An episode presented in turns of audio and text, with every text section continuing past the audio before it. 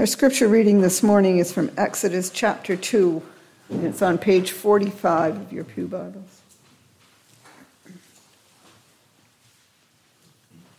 Now, a man of the house of Levi married a Levite woman, and she became pregnant and gave birth to a son.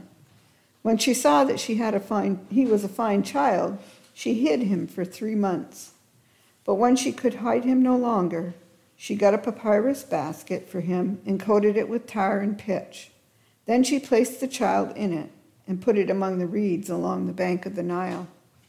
His sister stood at a distance to see what would happen to him. Then Pharaoh's daughter went down to the Nile to bathe, and her attendants were walking along the river bank. She saw the basket among the reeds and sent her slave girl to get it. She opened it and saw the baby. He was crying, and she felt sorry for him. This is one of the Hebrew babies, she said. Then his sister asked Pharaoh's daughter, Shall I go and get one of the Hebrew women to nurse the baby for you? Yes, go, she answered. And the girl went and got the baby's mother. Pharaoh's daughter said to her, Take this baby and nurse him for me, and I will pay you. So the woman took the baby and nursed him. When the child grew older, she took him to Pharaoh's daughter, and he became her son. She named him Moses, saying, I drew him out of the water. One day, after Moses had grown up, she went, he went out to where his own people were and watched them at their hard labor. He saw an Egyptian beating a Hebrew, one of his own people. Glancing this way and that and seeing no one, he killed the Egyptian and hid him in the sand. The next day he went out and saw two Hebrews fighting. He asked the one in the wrong, Why are you hitting your fellow Hebrew? The man said, Who made you ruler and judge over us? Are you thinking killing, of killing me as you killed the Egyptian? Then Moses was afraid and thought, What I did must have become known. When Pharaoh heard this, he tried to kill Moses. But Moses fled from the Pharaoh and went to live in Midian, where he sat down by a well. Now a priest of Midian had seven daughters, and they came to draw water and fill the troughs to water their father's flock. Some shepherds came along and drove them away, but Moses got up and came to their rescue and watered their flock. When the girls returned to Reuel, their father, he asked them, Why have you returned so early today? They answered, An Egyptian rescued us from the shepherds. He even drew water for us and watered the flock. And where is he? He asked his daughters. Why did you leave him? Invite him to have something to eat. Moses agreed to stay with the man, who gave his daughter Zipporah to Moses in marriage. Zipporah gave birth to a son, and Moses named him Gershom, saying, I have become an alien in a foreign land. During that long period, the king of Egypt died. The Israelites groaned in their slavery and cried out, and their cry for help became, because of their slavery, went up to God. God heard their groaning, and he remembered his covenant with Abraham, with Isaac, and with Jacob so God looked on the Israelites and was concerned about them. This is the word of God. Thanks be to God.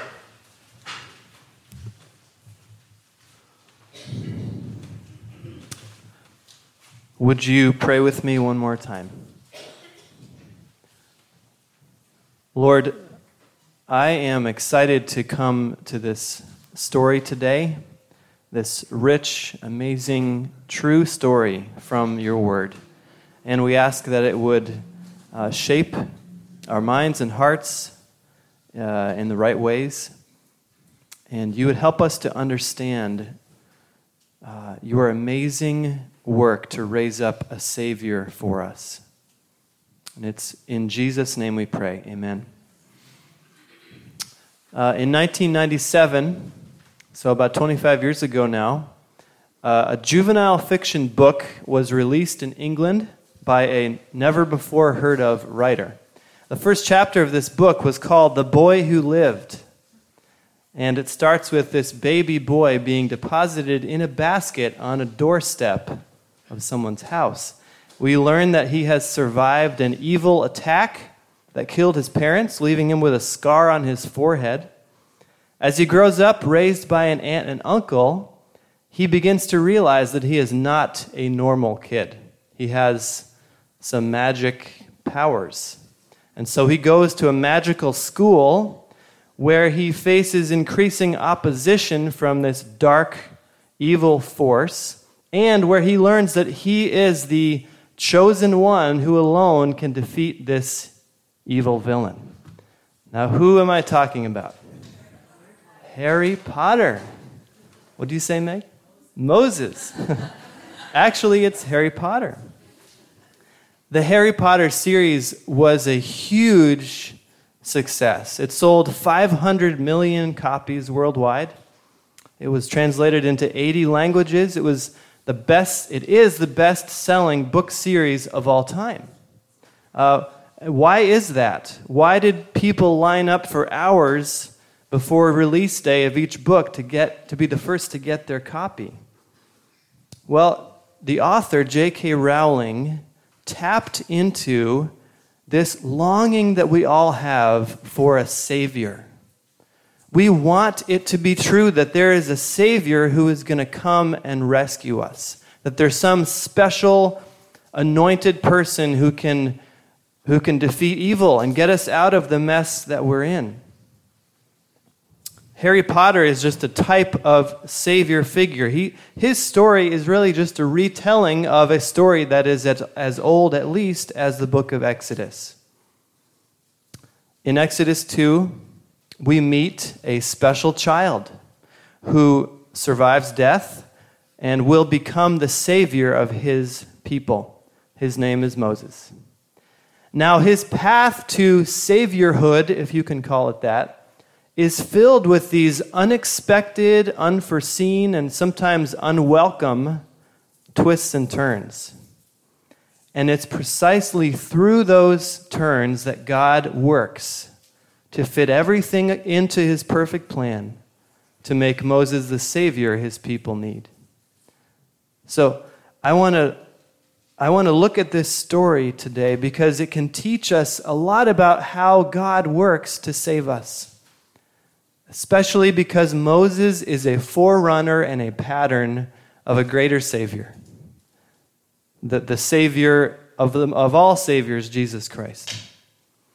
So I want to look at this story in three sections one, the boy who lived, two, the prince who fled, and three, the God who remembered. The boy who lived, verses 1 through 10. So, here in the beginning of this chapter, we meet a three month old boy floating in a basket on a river, pulled out and handed to Pharaoh's daughter. There are so many details in this part of the story that are telling us the same thing. They're saying, This child right here, he is special. He is the chosen one. He is going to do important things. There are many subtle and not so subtle clues in this story. So, first of all, his parents. We learn they're from the tribe of Levi, which is the priest, will become the priestly tribe of Israel, the tribe that is set apart to serve God. We know that his parents are people of courageous faith. They get married and they have a son at a time in which any one of their neighbors or uh, friends or strangers could have reported their son to the police and had him thrown into the river. Because remember the last words of chapter 1? Pharaoh said, Every Hebrew boy that is born needs to be thrown into the Nile. He's trying to suppress the Hebrew people.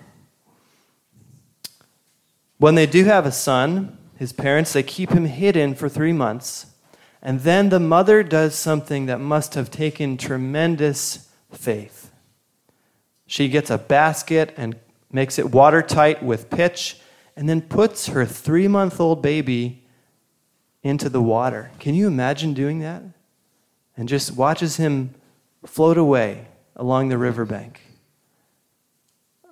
it doesn't tell us what she was thinking, but I can imagine she was heartbroken and longing for God to do something.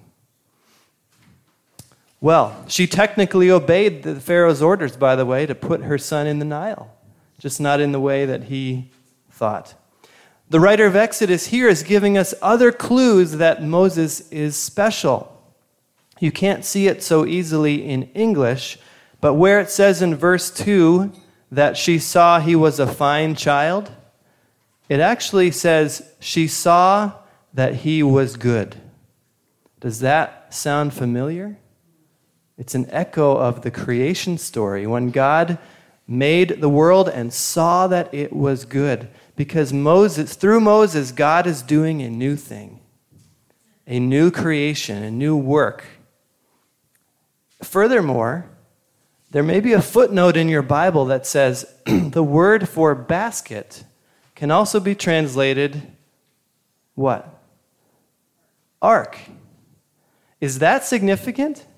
Here we have a boy, this Savior figure, in a, an ark coated with pitch, floating on top of the water that is meant to destroy. Like Moses. And so, I'm sorry, like Noah. And so here's Moses, the, the, the, the, the focal point of God's some type of new creation, and the one like Moses set apart and saved for a special purpose. These are, these are clues as to who Moses is. Now, I love what happens next. Who should find this basket and this baby but Pharaoh's daughter, who is down by the river bathing? She sees the basket, her servant retrieves it, and when the princess opens it and, and hears the baby crying and sees this boy, her motherly instincts kick in.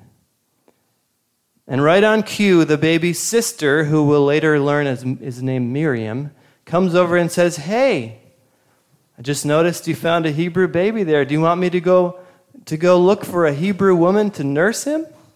Because I know just the person, right? And so not only does Moses' mother get paid to nurse her own child, but the one paying her is Pharaoh.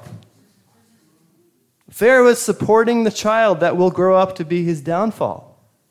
The irony is so rich and so wonderful.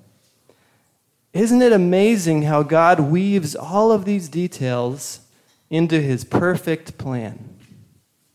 It's amazing. And by the way, don't miss that in this part of the story, the heroes are female. If not for the faith of his mother, the quick thinking of his sister, the service of this slave, and the compassion of Pharaoh's daughter, Moses would, would not exist. At some point, Moses' mother, who must have been heartbroken all over again, delivers her child back to Pharaoh's daughter, who officially adopts him. And it's, it's this Egyptian woman who gives Moses the name Moses that will ring through eternity. Probably second only in Scripture to the name of Jesus. And the name, of course, means draw out because she has drawn him out of the water but it declares his special purpose that he will be the one who draws the people out of Egypt. This is a special child. Are you seeing that? The boy who lived. Well, Moses grows up in Pharaoh's court. We're on to number two, the, the prince who fled, verses 11 through 22. Moses grows up in Pharaoh's court, um, no doubt being highly educated in all the the knowledge and the wisdom of the Egyptians. Um, but his path does not follow a straight course from his special birth to his saving mission. Uh, it takes some pretty big detours. We're told in verse 11 that one day, as an adult, Moses, quote, went out to where his people were and watched them at their hard labor. And for some reason, we get the sense that this is the first time he really understands what is happening. You know, maybe he's grown up hearing all of Pharaoh's propaganda. About these dirty Hebrews and how they need to be suppressed and how we need to control them. But now he goes out and witnesses for himself what is happening. It would kind of be like a Ukrainian born in Russia hearing Putin's propaganda about the war and then going to see for himself what's happening. The, the civilians being shot in the breadlines, the bombs falling on hospitals. And he realizes oh my goodness, this is terrible.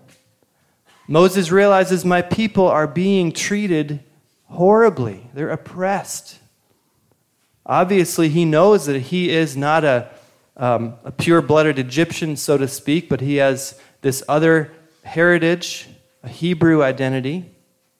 And he feels connection and compassion for his people.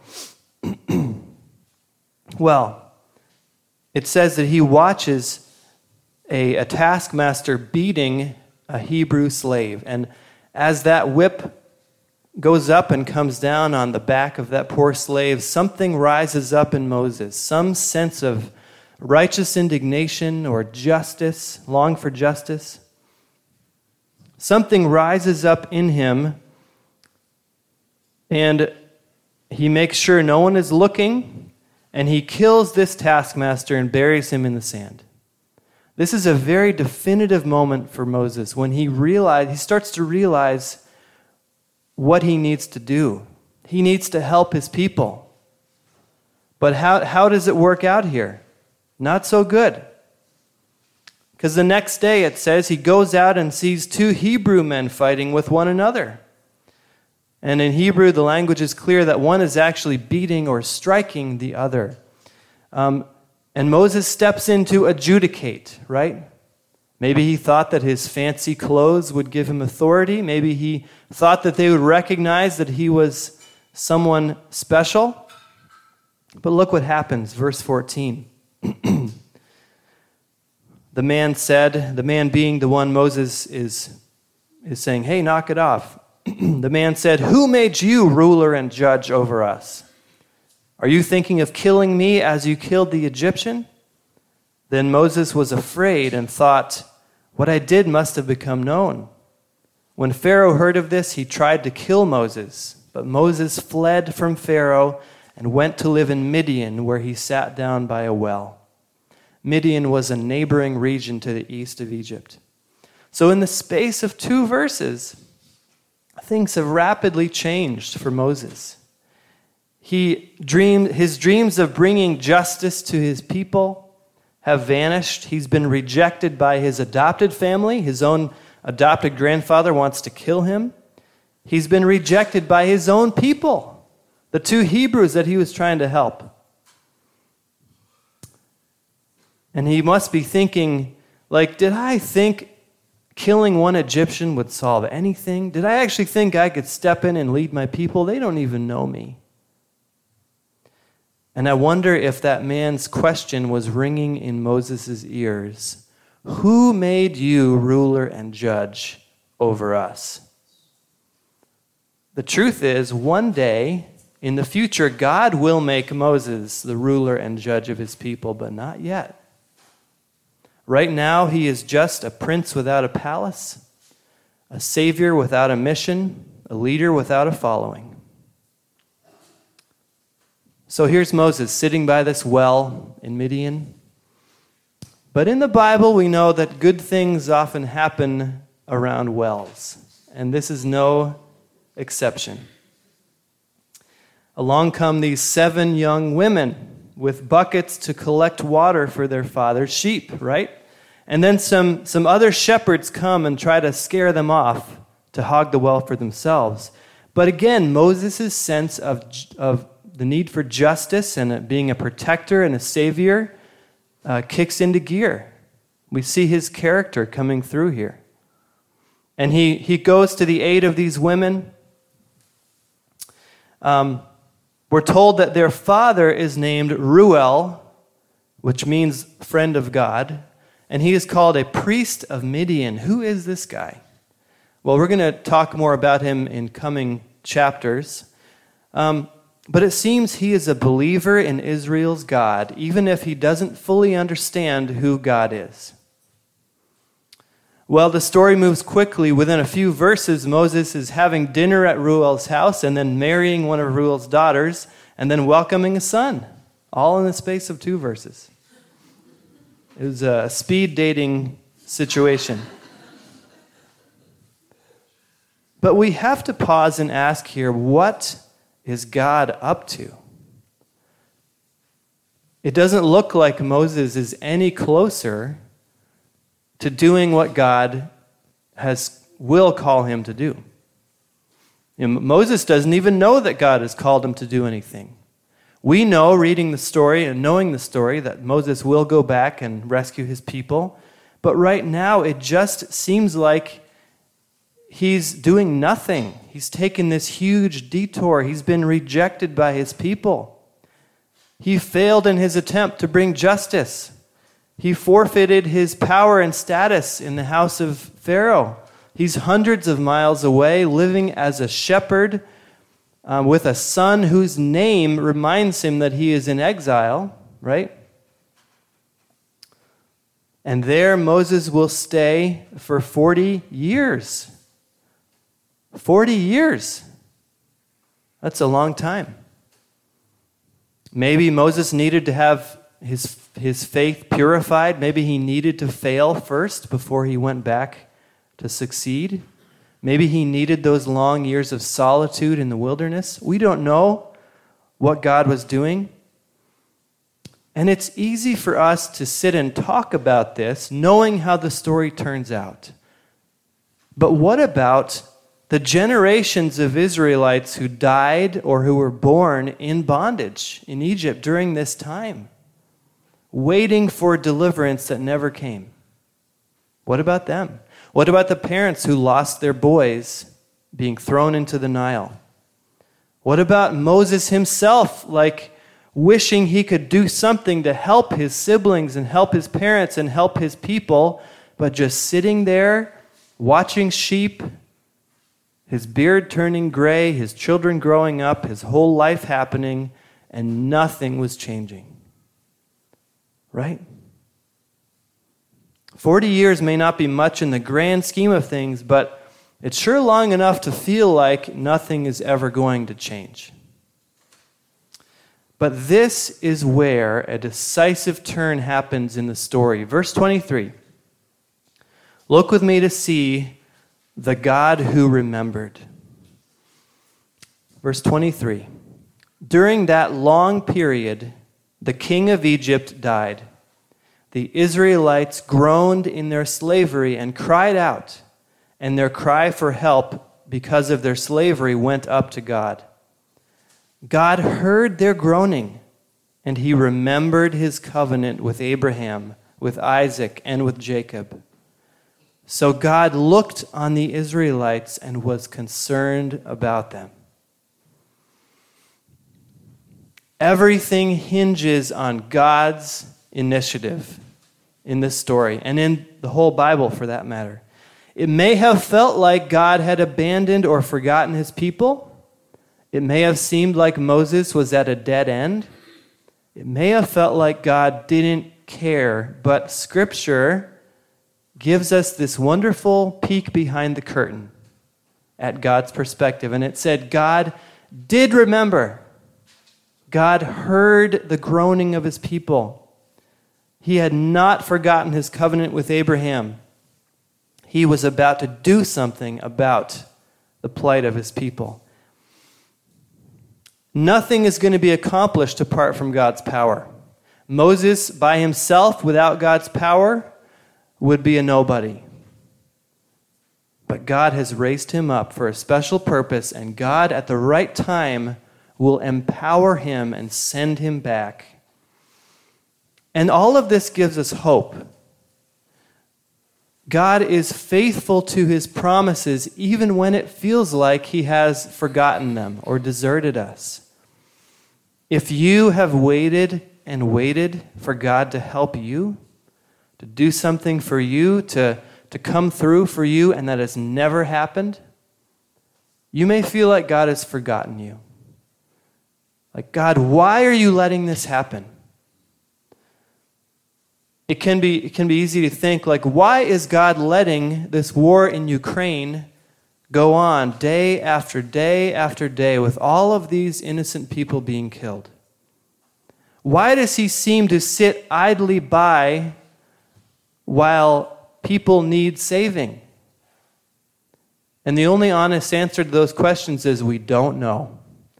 We have no idea. And yet we can trust that God has not forgotten. God cares. God hears.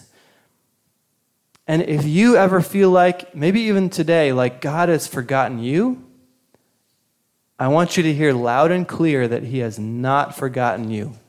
He remembers. He remembers His covenant for, for his people then, he remembered his covenant to Abraham. And for us now, he remembers his promises to us in Jesus.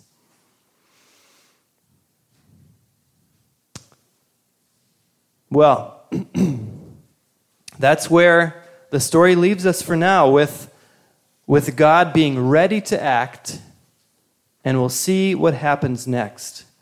But as I reflected on this entire chapter, this entire part of the Exodus story, again, it touches on our need for a Savior. Everyone in this room, whether you know it or not, everyone that you know, everyone around us, everyone in this world, has a deep longing and need for a Savior. We are desperate for a deliverer. We are a lot like those Israelite slaves groaning under oppression. We, they were groaning under Egyptian taskmasters. We are groaning under the weight of sin and death in this world. And all of you this week have tasted the bitterness of sin and death. All of us. We're, we're groaning under that slavery. That's why stories like Harry Potter are so popular. We long to believe that someone or something will come through, break through, and save us. Right? And to that we can say, there is a Savior. Friends, there is a Savior. And not just Moses. 1800 years after Moses, God raised up another Savior for his people, not just for the people of Israel, but for the people, for anyone. And Luke 154 says this about what God did in raising up that Savior. He has helped his servant Israel, remembering to be merciful to Abraham and to his descendants, just as he promised our ancestors. God remembered. Like Moses, this Savior, uh, his birth was surrounded by uncanny events, right? His parents were people full of faith. And when an evil king sought to kill him, he escaped. He was the boy who lived. Ironically, Jesus fled to Egypt to escape the evil king Herod. But also, like Moses, Jesus was the prince who was rejected by his own people. John 1, uh, chapter 1, verse 11 says, He came to that which was his own, but his own did not receive him. The rejection that Jesus went through led him to an apparent dead end where he actually died. He hung on a cross and died, and his followers lost all hope. It seemed like uh, he had failed and that God had forgotten them. But in the amazing, unexpected way that God works all things in his perfect plan, Jesus, in fact, could only accomplish his saving mission through rejection. Just as Moses was first rejected and then came back to lead his people out of Egypt, Jesus went through rejection to then lead a greater exodus out of sin and death. Are you seeing the resonances here between Jesus and Moses? That's what I love about this story and so many stories in the Bible is that they're so wondrously and marvelously fulfilled in Christ. And I just want to take a step back as this sermon ends and see how beautifully Jesus has fulfilled God's plan. Let's appreciate the fact that God has remembered us and sent his own son to be killed for you and me. You know, outside the church, there's so much cynicism. There's so much cynicism and, and pessimism. This attitude no one is coming for us. If we want to change, we better do it ourselves. Or if there's a God, why isn't he doing anything in this world? Right? So much like you got to be a fool to believe that anyone's going to come and save us, right? Right? Don't let anyone tell you that you are naive or foolish to believe that there is a Savior. That He, he has come and He will come again. Well, inside the church, right, if outside there's cynicism, inside the church, honestly, I think there's boredom with Jesus. We've heard the stories a million times. We know the right answers. We know that Jesus died on the cross for our sins, blah, blah, blah. And guys, let's never take Jesus for granted. Let's never forget what an amazing Savior He is and how God raised Him up and, and how He worked in such a perfect way, a marvelous way to save us. Let's never lose sight of that. Treasure Him and celebrate Him every day. The Savior who came for you.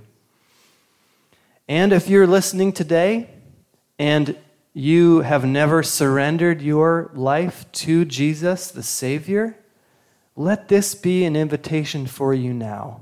He came for you, and He is asking you to trust Him, to repent and believe in Him, to follow Him, and to let Him save you from sin and death. Let's pray.